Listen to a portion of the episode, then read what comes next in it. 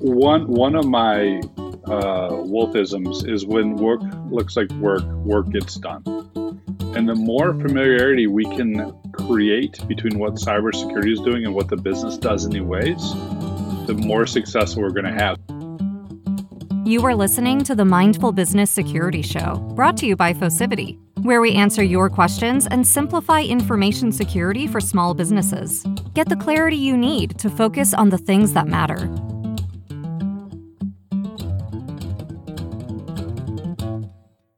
Hello, hello, hello. You are listening to the Mindful Business Security Show. I'm your host, Accidental CISO. You know, I'm glad you're listening to this episode because it's going to be packed with great questions, discussion, and information to help you protect your business. If you haven't already subscribed, please take a moment and subscribe to the show in your favorite podcast app so that you don't miss any future episodes. Today, we're going to dive into risk management in a small business setting. It's an important topic so please share this episode with anyone that you think would benefit from the conversation and answers to our callers' questions. My guest host today is a good friend and a longtime industry veteran. How long? Well, let's just say he started in the field the same month that the movie Hackers was in the theaters. I'll let you look that up. Since then, he's held many positions as a security practitioner, executive, and consultant. Today, he's an advisory CISO and executive coach for security leaders. He's very active in the cybersecurity community, regularly attending, speaking, and keynoting at industry conferences, interacting on social media, and mentoring others in the field. His passion for community has led him to start so many security conferences, communities, and meetups that he was once called the Midwestern Cyber Johnny Appleseed. In his most recent venture, he is co founder of Securing Sexuality, where he uses hacking to protect against vulnerabilities where we are all most vulnerable. Thank you for joining me on the podcast today and welcome to the show, Wolf Goerlich. Oh, it's so great to be here. Thanks for having me. We were talking about having you on the show uh, several months ago, and I'm glad we could make it happen this time. Life is good. Yeah. I mean, your show has been taken off. You're so busy. You got so many things going on. I'm, glad our calendars worked. Yes, there is definitely a lot uh, going on here, but the, the show's sort of a passion project that I'm doing for community outreach here, and uh, I was struggling as I usually do finding listener or finding callers to call into the show. I have no shortage of guest hosts that are wanting to jump in and help share what they know with small business owners and small business leaders, but finding those business folks and reaching those folks uh, and and getting them to you know take a little bit of time out of their busy week running their businesses to you know think about what questions do i have about security and uh, you know to, to get set up to call in. I've been struggling with with finding folks. So uh, but we've got a, a great uh, lineup of callers here today to ask us questions. So i'm really excited to get their their questions again. And anybody listening uh, if you have small business people that you know in in your life, uh, you know business owners, uh, folks that are managers or executives in in small companies uh, as well, share the show with them and let them know that if if you know they're having questions or struggling with some things with IT and cybersecurity, uh, you know, get them pointed our way. Uh, share the show and and see if they can sign up to be a caller. It'll it'll be a huge help to us, and we can get them uh, some help as well and get their questions answered. Uh, Wolf, I uh, always do this, uh, you know, guest host interview segment here, so I've got some some questions here for you. Uh, yeah, right. the, uh, the the work that you and your wife are doing. Um, and the way you've combined your professions is really fascinating to me. Can you share the story of how securing sexuality came to be and talk a little about what the organization does? Yeah, thank you so much for highlighting that. So, my wife herself is a small business owner. She is an author. Um, she runs a therapy practice out here in, in Michigan. Um, she does supervision and coaching and, and trainings all around trying to help people feel more comfortable in their relationships um, and, you know, protect their pursuit of pleasure. Now, what this has led to, we travel a lot, right? So I'm, I'm coming to you uh, live from Chicago. I was in uh, San Francisco a couple days ago. I'm going to be in New York in a few days. And we travel a lot. I usually drag her along with me, unfortunately. I mean, it's just the beauty of telehealth. And invariably, cab drivers or Uber drivers or Lyft drivers will be like, What do you guys do? I mean, you're making conversation. And the break tap moment always is me saying, Oh, I'm a hacker and she's a sex therapist. like, what? it's not a duo usually fine. And so we had talked about doing things together for a long, long time. Just we we thought it was funny. Um, but then then as undoubtedly so many people have noticed, uh, things have gotten really hard for people who are trying to have relationships online, who are trying to be authentically themselves online, uh, who are trying to get healthcare online.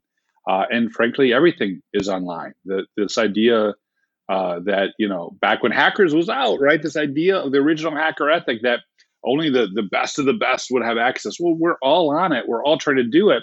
And what that means is people who are just trying to live their best lives are stumbling because technology is not designed to be secure. Technology is not designed to be safe. And so securing sexuality was born out of a desire to really connect her work on the relationships and my work on the technology and bring those two together. Similar to what you're doing here in terms of, you know, doing Q&A and, and sharing information, but really focusing very closely on interpersonal relationships. I, I like how you put it earlier, right? Helping people uh, understand vulnerabilities, and then techies are like, "Oh, that's code." Yes, and when when we're all most vulnerable, and that's usually with partners, and it's usually in intimate relationships.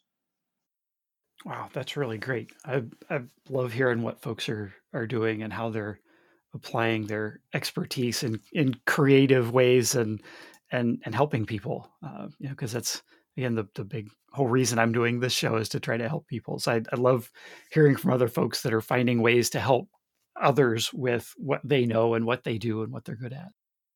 If, if I can add on that, I think we're seeing a resurgence in in hackers because when we when we started off, right, it was all about like you know fighting systems and eking out uh, eking out some safety, eking out some power, eking out some privilege. And so many folks from what you're doing here with small business, I was on the phone with uh, a good friend of both of ours uh, a couple days ago, and he's helping lawyers protect themselves. Uh, I've been working with librarians before, and now with with therapists and and uh, you know coaches and educators. I think so many of us uh, have looked at our careers and went, you know, this is great, this is fun, but now that I know things, how can I how can I give back? So I, I know you and I are very aligned on that. Yes, yeah, playing with the technology is fun, but it's not necessarily fulfilling. It's finding that way to apply these the the, the fascination and the the uh, you know the the passion that we have for for tech and the hacker mindset and finding creative ways to use things and break things. In the executive coaching that you do, another form of helping folks, you know, really, uh, are there any recurring themes that you see regarding kind of the challenges that your your coaching clients face and need help with? Yeah, so I work with uh, CISOs, Chief Information Security Officers, uh, deputy CISOs or Business Information Security Officers, and uh, and directors. And you know, at that point, it's not how do I configure this? How do I type this? Sometimes it is. I had a great conversation earlier today around uh, YubiKeys and, and certificate services and how to answer questions around cyber insurance. So sometimes it is, but much more regularly, it's really the people side. How do I get my peers to buy in? How do I make sure I'm implementing this in a way that doesn't burn out my staff and my team? Um, how do I communicate it to executive leadership and to the board? Uh, how do I do culture change?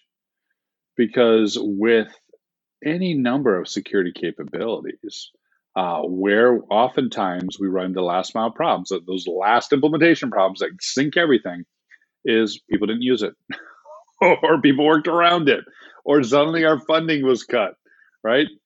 But uh, the thing I keep coming back again and again and again, year after year in my career, is is how do you make good relationships? How do you influence people? Um, how do you build joint business cases? Um, how do you design security so that people want to use it? Uh, which is that last question actually led me to my job today. I was looking for my next big adventure and found a company that was so heavily focused in on design as a way to great, create great experiences and gain buy-in um, that I had to go join them. And so that's been an ongoing uh, ongoing topic. If we flip that around a little bit, uh, what advice would you give to a business owner or an executive to help them better support the IT and security leaders in their orgs? So, the best experiences I've had as a security leader from a business perspective is when the business perspective or when the business owner is treating me as part of the business, is treating me part of the solution, brings me in early, right? Hey, I'm thinking about doing this. Um, do you have any advice for me? Um, I love being brought in early. I, I, as we all know, being brought in at the last minute, go, oh, I know you're in love with this idea, but we got to do it completely different and pay twice as much. Being brought in at the last minute is why security people get a bad name. Uh, being brought in early. The second thing is, uh, and this was something that I was very fortunate to get when I was an information security officer in financial services, is give give coaching and advice on what the business ramifications are of decisions in tech. So, you know, how is this piece of uh, server? Uh, how is this software as a service? How is this new security control? How is this thing going to influence the business? What business processes does it drive? What is the context of that business process? Uh, what are we positioning for organizationally you know, near term and long term. And the better your security people can understand that, the better they can help build uh, build the right solution or select and help guide towards the right solution. I think the the second thing that I hate the most after being brought in late is not given context.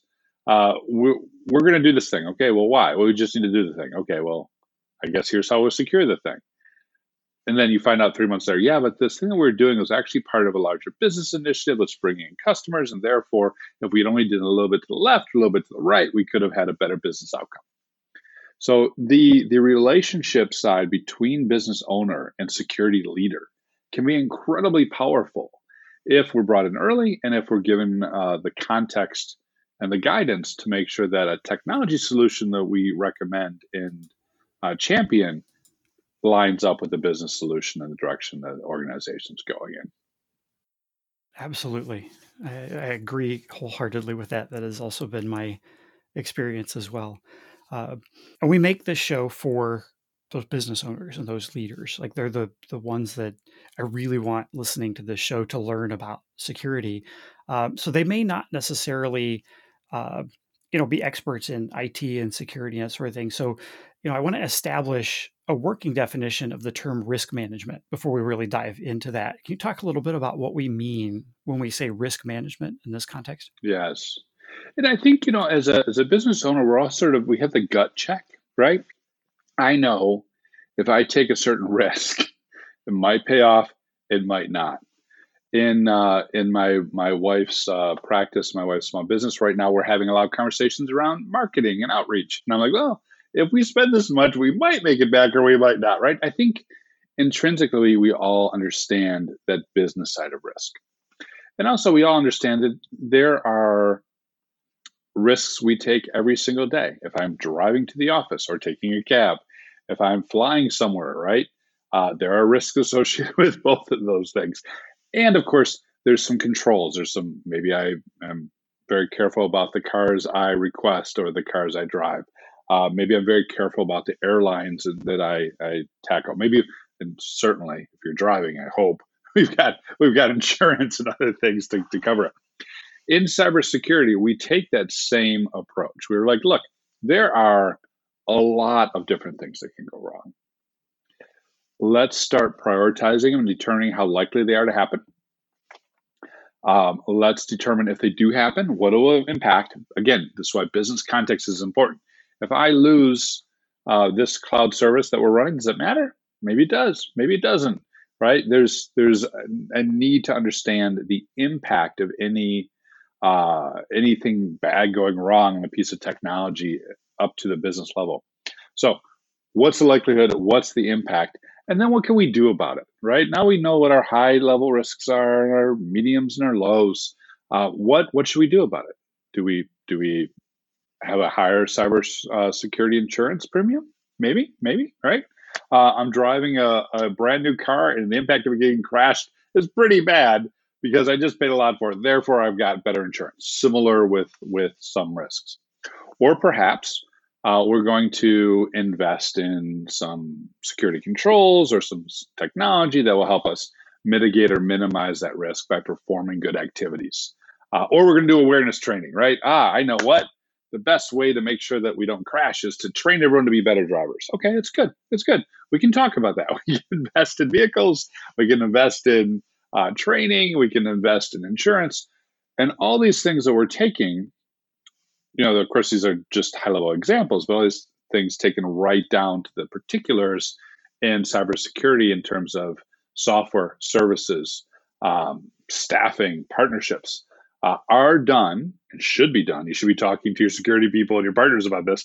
Are done to address very specific risks that are realistic, that are likely, and that will be very impactful if they happen to our business. And you've had a lot of opportunities to work with many, many different organizations over your your career, especially as an advisory CISO. Uh, are there things that you see organizations getting wrong, like on a regular basis, about how to manage risks? Oh, yes. So, um, can I take a pot shot at the security people first? Absolutely.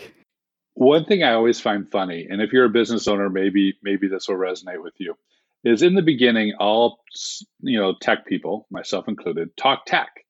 Here's the CVE. Here's the patch. Here's the the uh, you know new changes on the VP. I'm going to keep running out of acronyms. I'm not expecting anyone to listen, but this is what we talked about. We know everyone just glazed over some point in our in our uh, habit of making things overly complex, we notice, wait a minute, businesses often talk about risk, right? I'm taking a risk, I'm making an investment. Ah, ah, we should talk about risk. And we went and studied risk and we formed up uh, risk frameworks like OCTAVE and FAIR. And what did we do? We immediately made it too complex. We went right in the deep end, we nerded out, we geeked out. And now we're like, oh, by the way, here's the table and here's the formula and here's the percentage. And again, the business eyes just glaze over. so problem number one, while I really do have a great admiration for formal risk management programs, especially if you are, you know, one of the top, you know, 20 banks in the world, you better have a formal risk management program. But I think problem number one is those don't necessarily need to scale to SMB. We can oftentimes do pretty good with going, you know what, if this went it'll be bad, bad, bad. Therefore, higher risk. Let's do something about it. We don't necessarily have to run a Monte Carlo simulation and collect all the data and whatnot. But oftentimes we in security try to make things a little bit overcomplicated and over-engineered. That's my poke at the risk people. What uh, from that point, when we start thinking about where risk management programs go wrong, another area is, and I just heard this I'm in Chicago. And the reason I came to Chicago was there was a security event, 15th annual security event on a uh, Lake Michigan cruise ship. And I've never presented on a cruise ship. I thought this would be cool. So I went and I presented. I was I had a lot of fun. The person after me, and I shall not name their names or the product, but the person after me was like, "We will help you stop phishing forever." And this is where the problem occurs. The next problem is whenever we apply any control, it's a hygiene factor, right? You, you do what you do to make things a little bit better and to reduce the risk. Um, anytime it's presented to a business leader or someone with purchasing authority as once you buy this or implement this, your problems will go away. What problems? All your problems. What risks? Any cyber risks you know it, the the uh, conversation has jumped the proverbial shark because nothing does that. Now they have a really good solution for stopping a certain type of phishing, and I may say this one type of phishing, which happens out of one in ten, can be stopped by this product. That I think is a good discussion. Something very tangible and something very specific. Right now, your business is being attacked 100 times a year, and of those 100 times, 20 of them are this category of attack. If we put this in place, it would stop them. Now, people may say, well, does that mean we'll stop all attackers? No, the criminals will get better because every time we get a little bit more advanced, every time we put in place a better mousetrap, we just breed better mice because that's the nature of cybercrime. But the, the second area where risk management so oftentimes goes wrong is in claiming that we will stop something permanently and forever when it never does. It, it drives me nuts the, the, the marketing and stuff and my my time as a CISO and even as a, a business owner today as a, a virtual CISO consultant, I, I, get people marketing to me uh, as if I don't know the details of what their product really can and can't do realistically, and it it really is maddening because somebody without that experience that's going to take that at face value is going to think that oh I just need to buy this tool and I'm I'm good. Um, and to your comment about you know complexity, uh, looking for tools as well. You know, we go out and we we look for a tool that does X, and we find a vendor that does X, and like, but wait, we also do Y, Z, and Q, and A. They don't really do any of them well, and you really only needed X. And uh, you know, I you end up with this really complicated solution that that you know they're trying to sell you something that does more than what you needed in that as well. And if you buy it and deploy it, like now you have more to manage.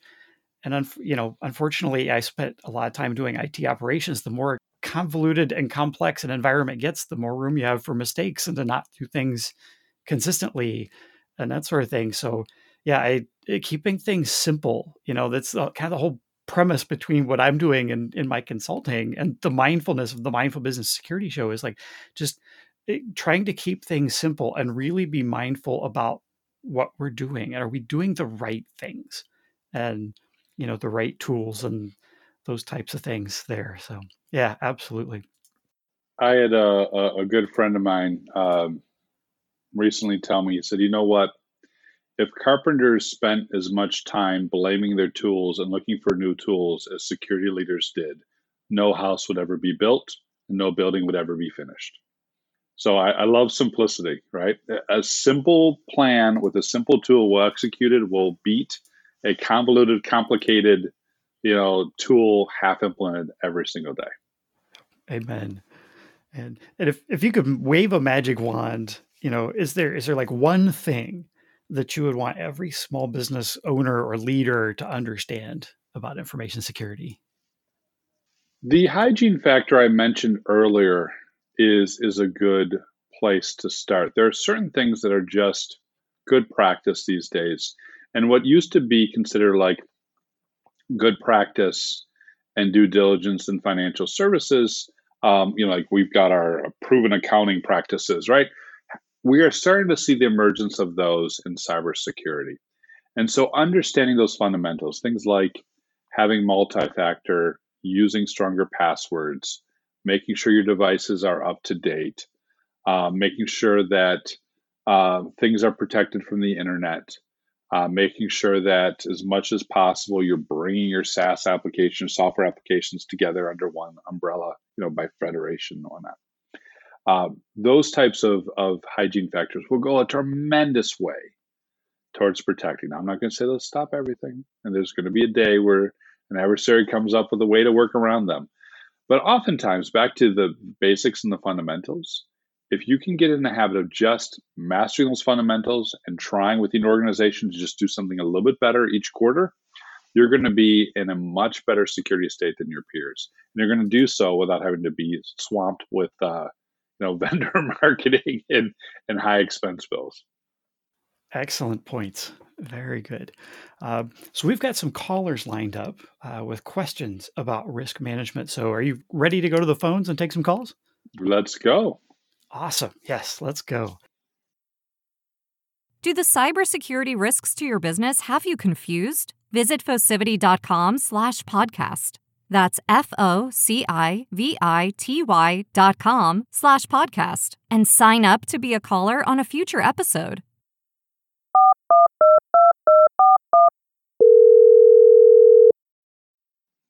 All right. Our our first caller today is not actually a caller. This is a first on the on the show. We have a uh, a write in candidate. So this is our mailbag here. We have David from Zurich is asking this. Uh, time zones didn't work out for him uh, to be on the show to ask the question live, but he says, uh, "Are there any tools, SaaS or otherwise, which are meant to help facilitate conducting IT risk assessments for internal use, uh, including maintaining lists of risks, exposures, mitigating controls and safeguards, uh, you know, for maintaining those records for future use. And then he qualifies this, but not called Microsoft Excel. um, you know, and I, love Excel. It's probably one of my favorite tools. Somebody says it's the second best tool for everything. Uh, I forget who said that on on Twitter one day, but I, I particularly like that. So a lot of folks will use Excel as they get into this, but it very quickly can become cumbersome to manage your program with Excel. And I think that's kind of what David is realizing here. What you know, what tools should small businesses be looking at to help them kind of manage their security programs uh, when they're ready to move on from Excel? So, first off, hello, Zurich, uh, one of my favorite cities. It's been about two years. I was there right before the pandemic. So, I was there in 2020, was the last time I was in, in Zurich. Great, great city. So, thank you for uh, for writing in the question. And also, by the way, XNOC, so kudos to you for your now international, probably not just now, but your international audience.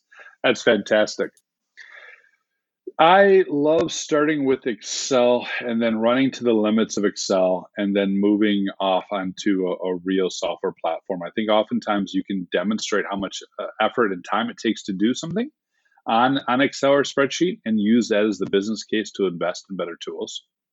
One of the challenges in this space um, is that there really is two options. There's like DIY entry level, very, very simple. And then there's the very, very complex, very large gorillas that are GRC tools, things like RSA Archer, uh, which I would never recommend in this context, but just as an example of a, a product that's over overwrought.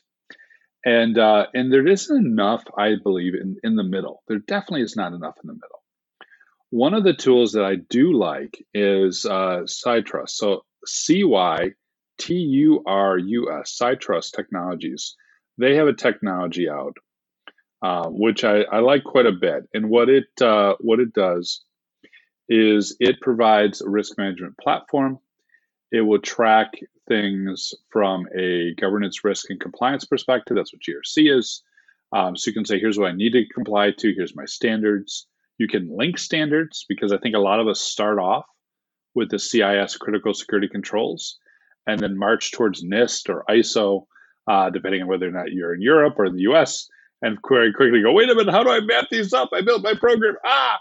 So it'll allow you to map those across and give you uh, a high level roadmap that uh, you can execute on and show risk as uh, being reduced for specific scenarios. So when when I'm thinking about that's the one that I'm thinking about top of mind. But as a very broad category, what you're looking for is governance, risk, and compliance tools uh, delivered over a software as a service or a SaaS platform. That's the broad category that you want to be exploring. And there are, as you mentioned, many out there, and they get very, very expensive very quickly. Very uh, quick. Uh, it's not uncommon to help price these out and quickly find starting 30K a year and going up from there pretty quickly. Um, there are some that are less expensive as well. Um, there's some open source ones uh, as well. There's one uh, open source one uh, that I know the the person who built it, and he built it, you know, originally as a lot of open source projects come out, scratching his own it, uh, itch of what he needed to manage tools, and it kind of took on a life of its own. And he's built an entire company uh, around this and, and hired uh, people and, and started building it. Uh, but it's called Simple Risk. Uh, so that's one that you oh, potentially Simple could, Risk, yeah, yeah, could, could also look into. Um, the uh, they have a SaaS offering, but they also have a free version that you can host yourself. Uh, but the only thing I caution with folks with hosting yourselves, and and I think probably why you know Wolf is recommending looking at SaaS first is anything you introduce in your environment, you now have to take on the operational overhead of the care and feeding of that system and securing it. And it just it's one more thing. It's it's more surface area within your org that you have to take care of and secure and update and all of these things that you have to do. So uh, you know, if you can find one that's a, a SaaS-based solution that lets you focus on your core competencies, gives you the capability that you need without having to go and operate more infrastructure uh, internally, that will uh, go a long way uh, as well. So, uh, and something else also in this space, there's a lot of these tools where they're marketing, kind of like we were talking before, is oh, you can automate your security, automate your SOC 2, you know, because SOC 2 is a huge one that, that a lot of uh, smaller org startups, especially, uh, end up uh, needing to, you know, from customer demand, their customers say, hey, we want to see your SOC 2 report. Uh, we'll automate your SOC 2 but it's a little disingenuous and it, it drives me nuts because they can automate some of the evidence collection but you still have to implement the controls. You still have to have those tools in place and you still have to do the things that you say you're going to do uh, as a part of your soc 2 and it can't automate everything but it, it can help automate the evidence collection piece of it. So I think that's something also is when you're looking at the marketing for some of these tools, just be wary when you when you see the ones that really want to push too far to the we're just going to automate your compliance. Uh, you know, because compliance is about behavior. Unless you're behaving in a compliant way, they can't automate that. uh, so just something to to watch out for there. Yeah, I think that's really well put. Right, in all of these, you need someone who can um, understand what's going into it, make sure the right data is coming out of it. Um, like any good tool, it's only as good as the person who's wielding it. So I think that's a really good point. David, thank you for that uh, mailbag question. Uh, I appreciate you sending that in so we could answer your question here on the show, even though you couldn't be here listening and, and talking with us live. So, our first caller today is Devin from Chicago. Hello, Devin. How are you? Welcome to the show. Good. Glad to be here. Yeah. How can we help you? So, let's say that you've built a risk management framework at your company and you've reached a decision point in in dollars, you know, versus risk. How do you prioritize those resources? Humans, tech, money, time. You know, we, we only have so many resources available to us. Yeah, and this is a question that's coming up more and more often, uh, at least in my conversations, because there's a general sense that we're moving into a, a period of belt tightening, right? There's periods in security where they're like, here, have a lot of budget. And there's periods of, nope, please don't spend anything. Please wait. Uh, please wait your turn. Uh, we need to do it with less headcount, uh, and we need you to do it still secure, but not as secure. So this is a question that we're having quite frequently at the moment. And it's it's a challenging question, right? Because as security professionals, we want the most security we can. That's that's our incentive. As much security as possible. that, is, that is our our goal. And of course, getting back to what I was saying in the beginning of this uh, conversation, the good partnership with the business helps mitigate that uh, any excesses to keep us all on the same page when we're looking at prioritizing, a couple key things. First off, we want to be very specific. Here is the scenario we're mitigating. Uh, I am going to mitigate the risk of a certain type of phishing email attack. I'm going to mitigate the risk of data exposure. I'm going to mitigate the risk of credential compromise. I'm going to mitigate the risk of uh, bot attacks on an e-commerce site. Right? We want to be very, very clear on what those scenarios are, what they matter to our business, what's going to happen if they happen, you know, impact, cost, exposure, etc., um, and what it's going to take to address them.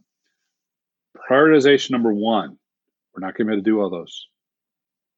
And it's a matter of explaining what scenarios we are doing and why we're doing them, but also being very, very clear. And security teams sometimes struggle with this. Contractors struggle with this. Consultants struggle with this. Service providers struggle with this.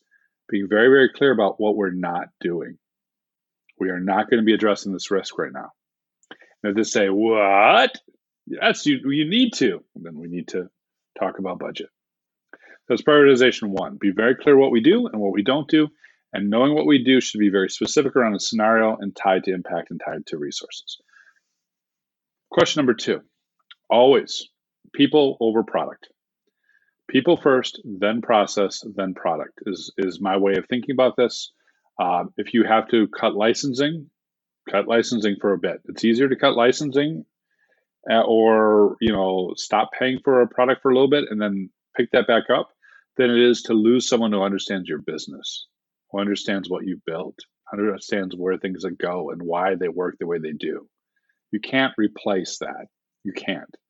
Um, it may feel like you can, but the reality is, uh, you hire someone for technical acumen and they don't know your business, they're still going to take months to years to catch up. So, first place to cut, I believe, is is in your your product expenditures, uh, either recurring or uh, subscriptions, uh, is where I would start, and then any you know uh, capital investments, reduce that, and then and only then would I look at look at headcount. Uh, but I'd be very leery uh, about that, and I would first do as much as I can to prioritize the risks before I start talking about a reduction in force. And something that I like to do uh, to help my clients when I'm working on giving them the results of an, uh, an assessment where we assess, you know, where where you know the state of their security program and sort of the risks that they they still have. Uh, like Wolf said, looking at impact is a huge huge piece of it, and I and I a lot of times will frame it as eh, sort of three levers. One is is impact, but for the client, I frame it as the impact that this is going to, the positive impact that this is going to have on your real security posture. So, creating a policy document isn't going to have a super big impact on your actual security posture, whereas implementing multi factor authentication is going to have a very large impact, high impact on your uh, actual security posture of your organization. Uh, but then the other two I look at are, are complexity and cost and this is based on their specific environment. So the way you think about it is like okay the you know if you rank stack rank these things you know and, and break them down into these are the items that are going to have a real tangible impact on security versus things that not so much but then also things that are uh, how complex they are. So certain things again creating a policy is a very low complexity thing deploying MFA in a small business environment, maybe a medium complexity sort of thing. Whereas maybe deploying uh, a system to aggregate all of your logs and a you know a, a SIEM tool and get security monitoring. If you you know consider this tool is almost like the DVR with all the closed circuit cameras, it's like the computer network equivalent of that. That starts to get very complex, and it's also very expensive. Whereas MFA is probably a that way be low if they're already using Microsoft or Google or something that you can just turn this on without adding any extra cost. So by looking at those things, you can help find the low hanging fruit to prioritize. You can look at what are the high impact things that are low cost and maybe low to medium complexity that you can get those quick wins, gain some momentum and and close some stuff up pretty quick and then start looking at okay, where are the things that are going to be more complex, more difficult, more budget intensive that you're probably going to have to plan for anyway in order to do those. So hit, you know, you can figure out your quick wins and start planning your roadmap almost that way because that then you can start prioritizing your resources around the the the roadmap that you have just by looking at that that impact, the complexity, uh, how much planning and that kind of stuff is this going to take? How many systems does this touch to, to implement it? And the cost. And you don't have to do more than high, medium, and low. Like it can be pretty coarse grained still in a small business to separate these things out and then in Excel start filtering those columns in Excel for, you know, high impact and low cost kind of stuff. You know, low, low I'm a huge fan of finding that low hanging fruit and getting those quick wins. Uh, to to move things forward while you're planning and getting the budget ready for the the heavier lifts that you're going to need hopefully that was helpful, Devin. I appreciate you calling in the show. Thank you. Appreciate it. Our next caller today is Dean from Maine. Dean is our first repeat caller. He was on an earlier episode with some questions and uh, found it so helpful. He decided to call back in with some questions today about risk management. So, hey, Dean, how are you and how can we help you? I'm doing very well. And what I'm struggling with right now is how do I establish a common language with the rest of the business to try to explain the scope of exposure other than saying this is bad, this is really bad, and this is not too bad, but somewhat okay? Sure. So here's the thing. And th- I'm, I'm glad you raised that because with risk management, oftentimes we forget that like people's natural way of moving through the world is to ignore every risk. Like the human condition is one of ignoring risk. And we don't want to think about it. Like uh, there was this really intriguing study that was done a couple years ago uh, where they looked at health outcomes and they found that people were more willing to like assume they had cancer or assume they'd never be able to play sports again or assume they had to have an amputation, and then to be left in the ambiguity of it depends. If there, if it was a gray area, it wasn't like yeah you're really bad or no you're fine. If there's a gray area, they're like oh just it, we'll we'll take the worst. I'd rather assume I have cancer than hear it depends. And this translates very very neatly into how we move through the world with talking about cyber risk management because um, folks don't want to hear hear it. That's problem number one. And problem number two is to your point, it can be very difficult to say good, better, best, or bad, worse, worst, uh, as the case may be. So, what do you do about that? Well, the other interesting thing about human psychology is we love a good story. We love a good anecdote. We love a good data point. So, when I do coaching or when I'm explaining a risk in my day job or whatever, I tend to follow what I call a heart, head, and hands model. Heart is something gets your attention, head is the statistics behind it, and hands is what I need from you. What this may look like is you pick a very specific risk. And Dean, do you have a specific risk? Like, could I model this out like a real one that you got like right now you're working on? Uh, unfortunately, no. I'm just trying to figure out how we get a better language. So I, I don't okay. have one specific one today. All right. So um, let's see. What is something that people are talking about right now? MOVEit is in the news at the time we record this because people are uh, getting breached because of their file transfer software. So the the heart may look something like, "Did you hear a company just like ours is in the news because they got compromised because of file transfer software?" What? That's terrible. What are we doing about that? Well, you know, I was worried about it too. And so when I dug into it, it looks like, and this is where we switch from heart to head, it looks like of our six main ways we move data in and out of our organization, one of them is absolutely affected by this. Five of them are not. One of them is. Um, and therefore, right now I've, I went from heart to head. So now I've given some stats, I've given some data. Oh no, by the way, um, this uh, impacts um, this impacts this type of data. So of our six ways of moving data through, one of them is affected by this. And I was equally concerned. I was outraged because I thought we had this partner who was taking care of it for us. Uh, and did you know that we move 160 gigabytes of data through this every single month? Oh my goodness, what is, what is it? So now I get some data behind it. Now I got some facts behind it. Now we move to hands. Um, so what I need is I need your support to work with this vendor to upgrade this. We need to demand that they upgrade it right away. We need to pause things. This is going to have some downstream ramifications in our business uh, because it's going to impact this process. But we don't want to be like these other guys. Can I can I get some support just to uh, take a slowdown in this data transfer and, and move through the process? So by telling a, a story that has emotional resonance and catches their attention, is backed by data and fact right? We're not playing fear, uncertainty, and doubt. We're giving them real data points, and it really impacts us and has a clear ask. Not, oh, by the way, so I hope you support security teams because that's another thing. what is your hands? My, my hand is I hope that they like me. No, that's no, no, that's not going to work. Has a clear ask. I need you to pause this data transfer for two days while we work with a vendor to get it cleaned up. Um, you can be much more consistent or much more successful. And over time, if you're consistent with the stories you tell, um, you are effectively creating relationships where you've trained your business to know, oh, yeah, data transfer. Didn't you talk to us about that six months ago? I did. And now this other open source product is going awry. Well, I hate open source. Me too. But it's what we run our business on, right? You can start to create a common set of uh, vernacular with your people. Now, where this goes awry is in two directions. Direction number one, and this is oftentimes uh, the case with new technologists, is we make it too technical. MOVEit, which is backed by this CVE, which is running on this server instance, blah, blah, blah. Don't need, you just want enough detail to, to cover it. Don't go too technical because you lose them. You, you lose any hook on the heart and the head.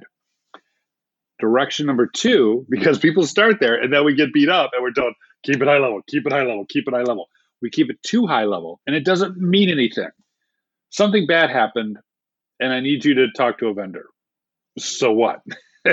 so you need to double click a couple steps to give them enough information to explain what you're what's going on, but not so granular that uh, that you stumble. What I have done in the past, and there's probably better ways out this accidental CISO when when you take this, correct me because I'm out of date on this. But I used to use the open threat taxonomy. And I would use the open threat taxonomy as my way of structuring my stories so that they always align to a very high level threat explanation. And I would also then, I like Excel. I love my spreadsheets. I'd also sort of track like, oh, there's this many this and this is many this, and I've talked about this, but not that. So maybe it's not open threat taxonomy, but have a high level map.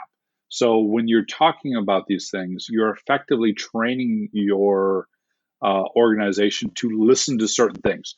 File transfer in this example, um, authentication, uh, you know, cloud storage.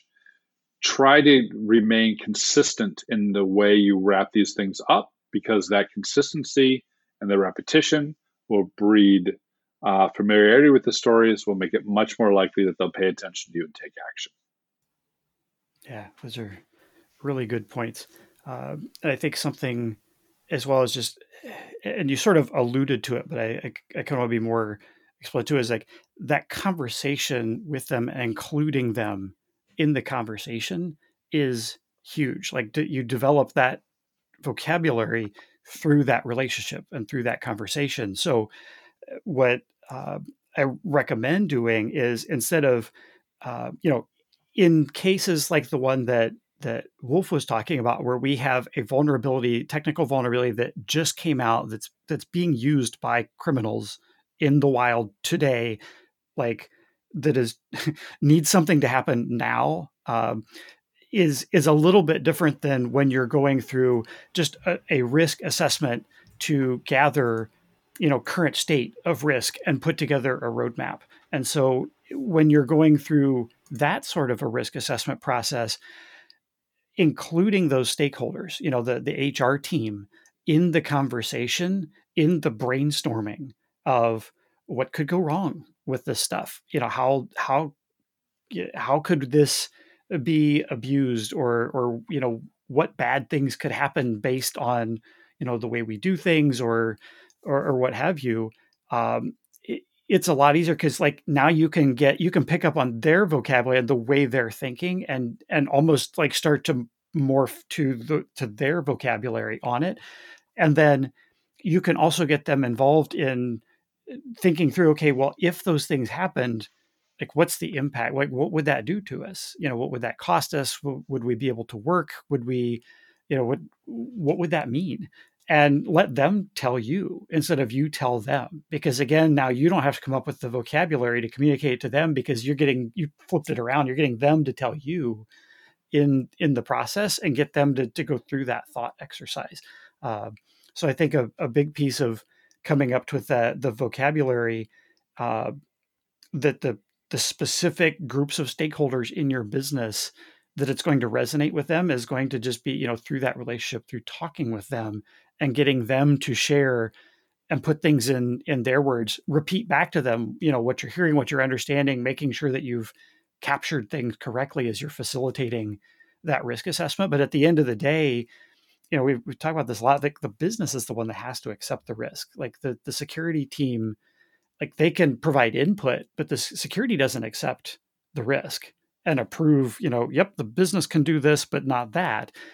Ultimately, the the CEO, the CFO, the you know the the the VPs, the you know head of HR, like these are the folks that are going to have to accept the risks of whether we're going to do something or not, whether we're going to invest to prevent something bad from happening in certain scenarios. Uh, so you know, just having them involved in, in in the process, like you'll you'll find that vocabulary. Was that helpful? Hopefully, that you know gives you some some uh, things to think about and and move forward with there. It's really helpful because it kind of fits in with our normal safety process we use for our or normal operations. Sticking to more of safety process and linking the IT security side into just overall corporate safety and safety processes gives us kind of a common language to work with anyway. One one of my uh, wolfisms is when work looks like work, work gets done.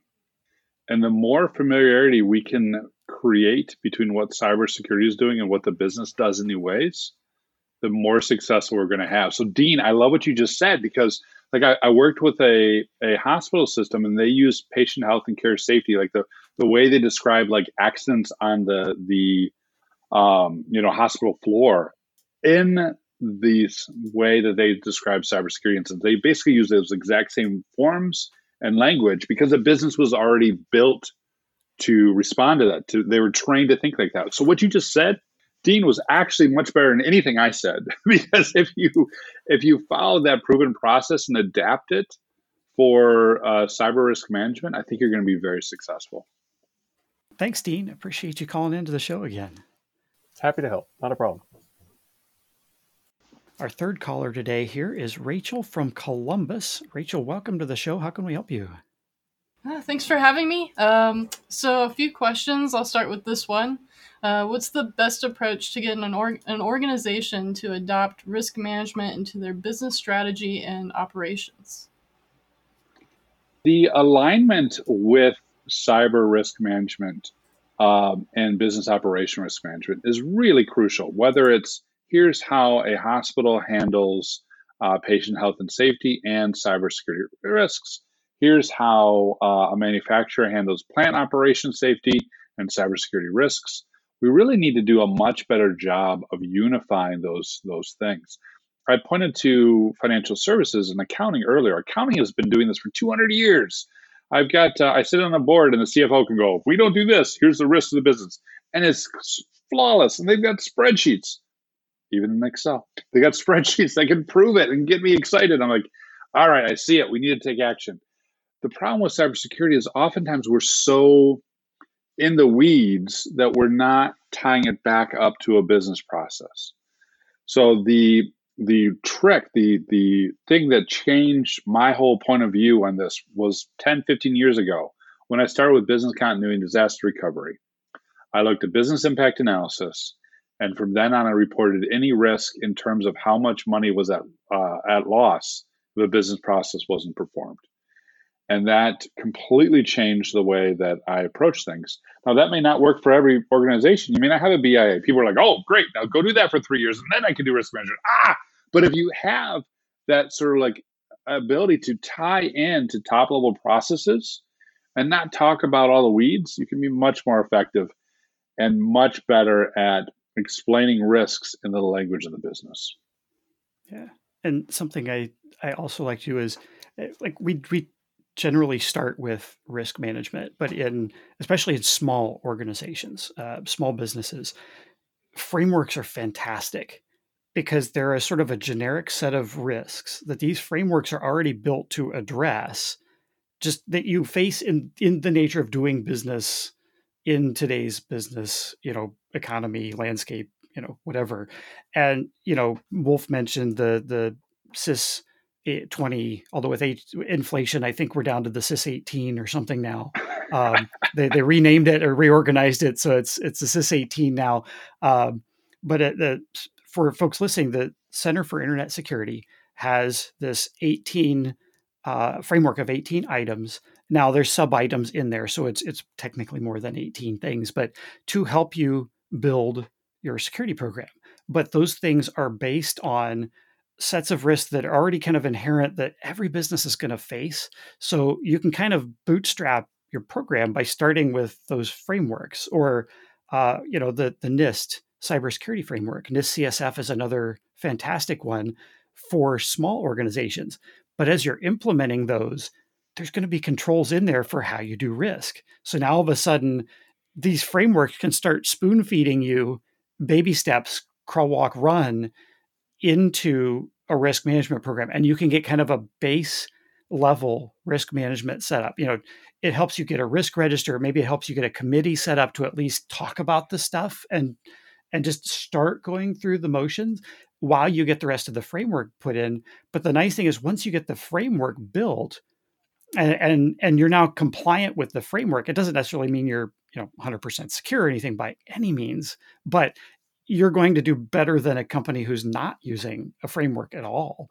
Uh, but once you get the framework in place, now you're ready to start iterating and improving that continuous improvement. Like that's really where the magic of that risk management program is going to come in is now those incremental continuous improvement sort of things on top of what you've done to put together the frame you know the controls for your framework that are based on these generic risks that everybody faces. So you don't have to boil the ocean with a huge risk assessment to start with. You can start with these frameworks that i don't want to use the word generic because they're very very good uh, but you can you can start with these frameworks that are going to help bootstrap and accelerate getting to where you need to be uh, and as you implement the tools like you can start asking the whys as you go through you know NIST CSF if there's one of these controls that just it doesn't sit right with with with uh, you know the, the business owner uh, or, or the vp or the cfo you can have the conversation of you know why why do we do this? Do, should we do this? Like you can accept like you know maybe this one doesn't apply to us. Uh, so you don't have to do every one of these things, but it it makes it easy when you start with these frameworks that have been put together by industry professionals that kind of that academic rigor behind them and you know have been reviewed by folks in the industry uh, and you know folks saying yeah like these are things that you should be doing i hate the term best practices uh, because best practices is like one of those hand wavy things that people that don't know what they're doing tend to say. But it, in a lot of ways, they kind of come down to like, this is really how you should be doing things. Uh, it, you know, at, at least at a bare minimum. And then once you get that set up, iterate with you know your risk management and that's when you start you get more creative with okay now what are the unique risks to just our business once you've got the generic risks covered see i've got a question for you um, I would not use best practices in part for what you just said, but I find business leaders oftentimes understand do care. And to me, frameworks are due care. And when I've explained we're going to align with a framework because of due care, because of due diligence, that's worked. Does that does that track for you guys' experience as well?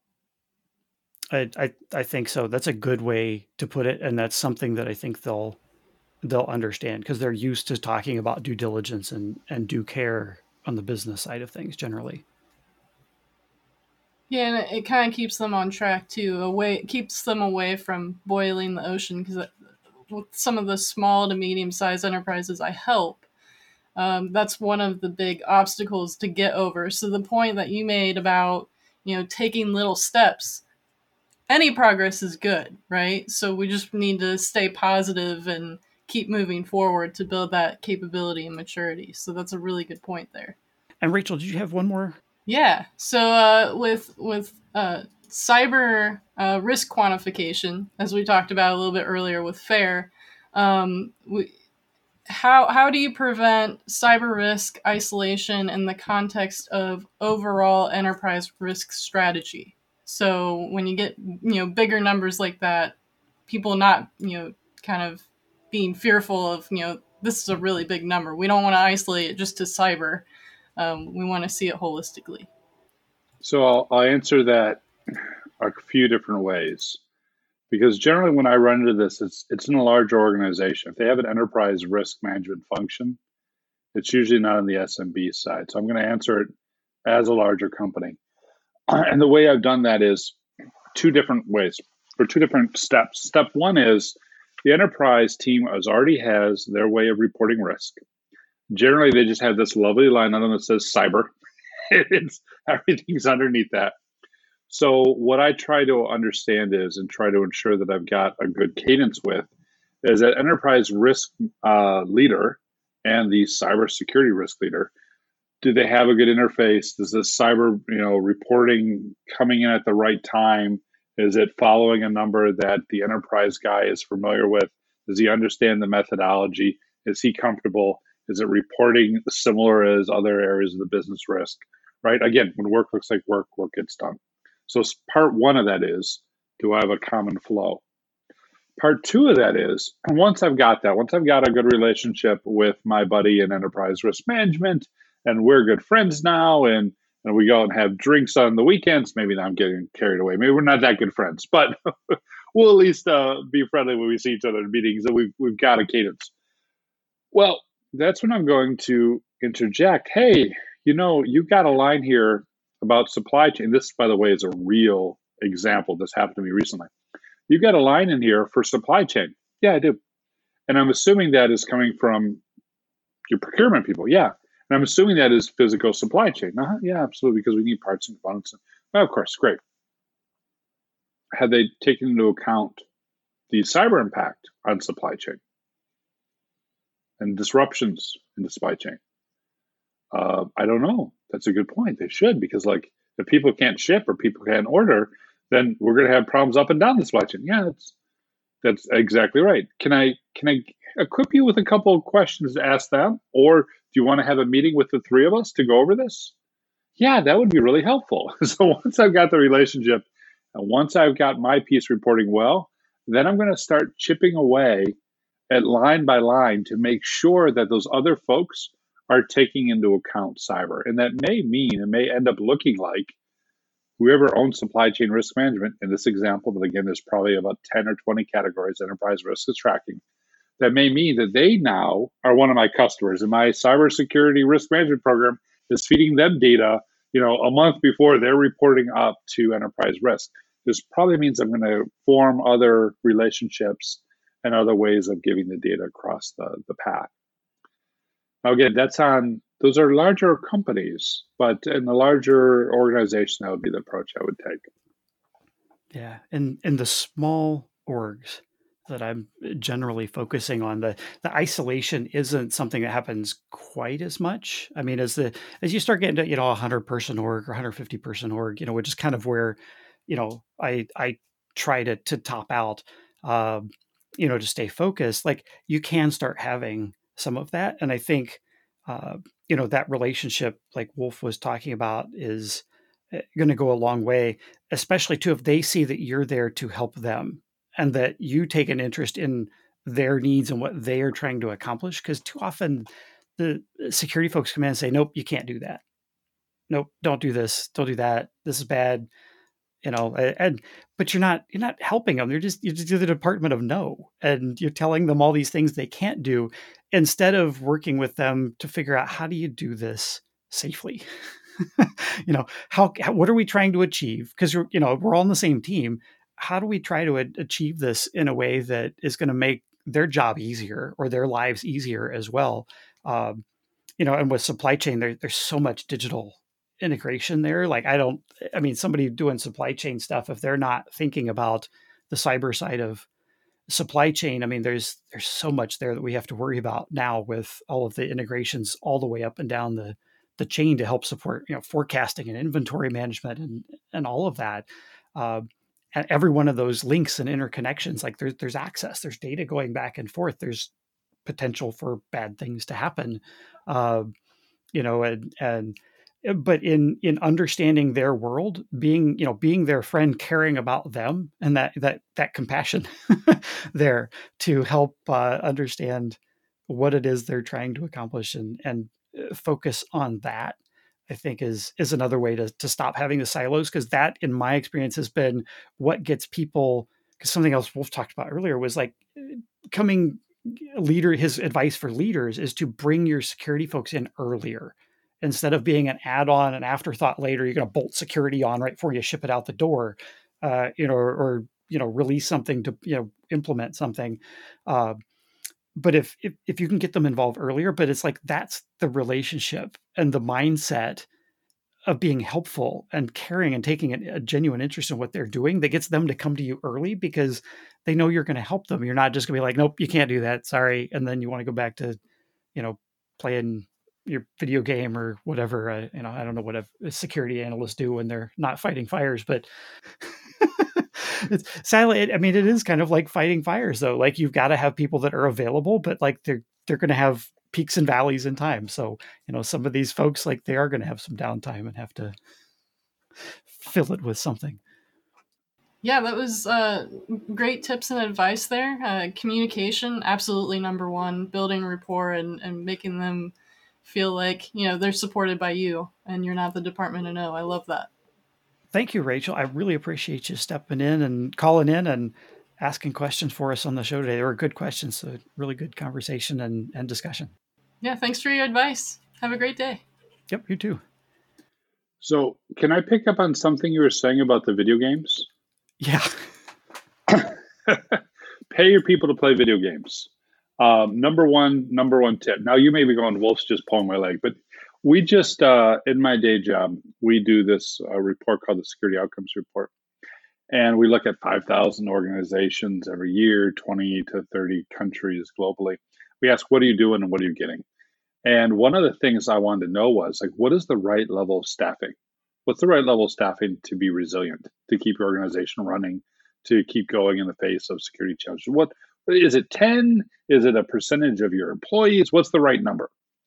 And it turned out that was the completely wrong question to ask. We're we're so lucky to work with Cyentia, Wade Baker, and those guys, the folks who originated the Verizon data breach report. Wade's like, no, that's not, that's not the question you want to ask. So we looked at this though, and what we found was it wasn't related to budget, it wasn't related to headcount. What it was was it was related to slack time. How much slack was in your team, right? How many people were playing video games? or if you want to use your fire uh, fire analogy, how many people were you know at the firehouse hanging out, reading a book, or waiting for something to happen, so that when something did happen, they were immediately on deck. They didn't have to put down a project. They didn't have to walk away from something. They had to be called off a PTO. They are immediately available to respond. One of the uh, this is goes back to your question about like what business leaders should know. Oftentimes, business leaders are optimized. We all are, right? to be out there, hit the ground, hit the ground. Let's go, let's go, let's go. Time is money. Yes, I get it. Totally get it. I've been, I've run startups myself and I, I totally get it. However, if you don't have that slack time in your security function and in your first responders, you're not going to be resilient. And it may look like, wait a minute, why are they just playing video games? But you know, you're you're paying for that downtime so that you can have assurance that they can jump in when it's go time. Yeah, fantastic points. Uh, much of my career I've spent in operational uh, capacities, IT, infrastructure operations, SaaS, service operations, those types of things, in addition to security. And, you know, having the operational interrupt driven things, you know, the, the firefighting, effectively where you can't predict when a customer is going to have a problem and need help. And if you load those people up with project work to 100% they have no slack to take on the interrupt work. And and the interrupt work isn't bad. It's part of the nature of operations and supporting customers and and supporting eh, your internal employees in IT as well.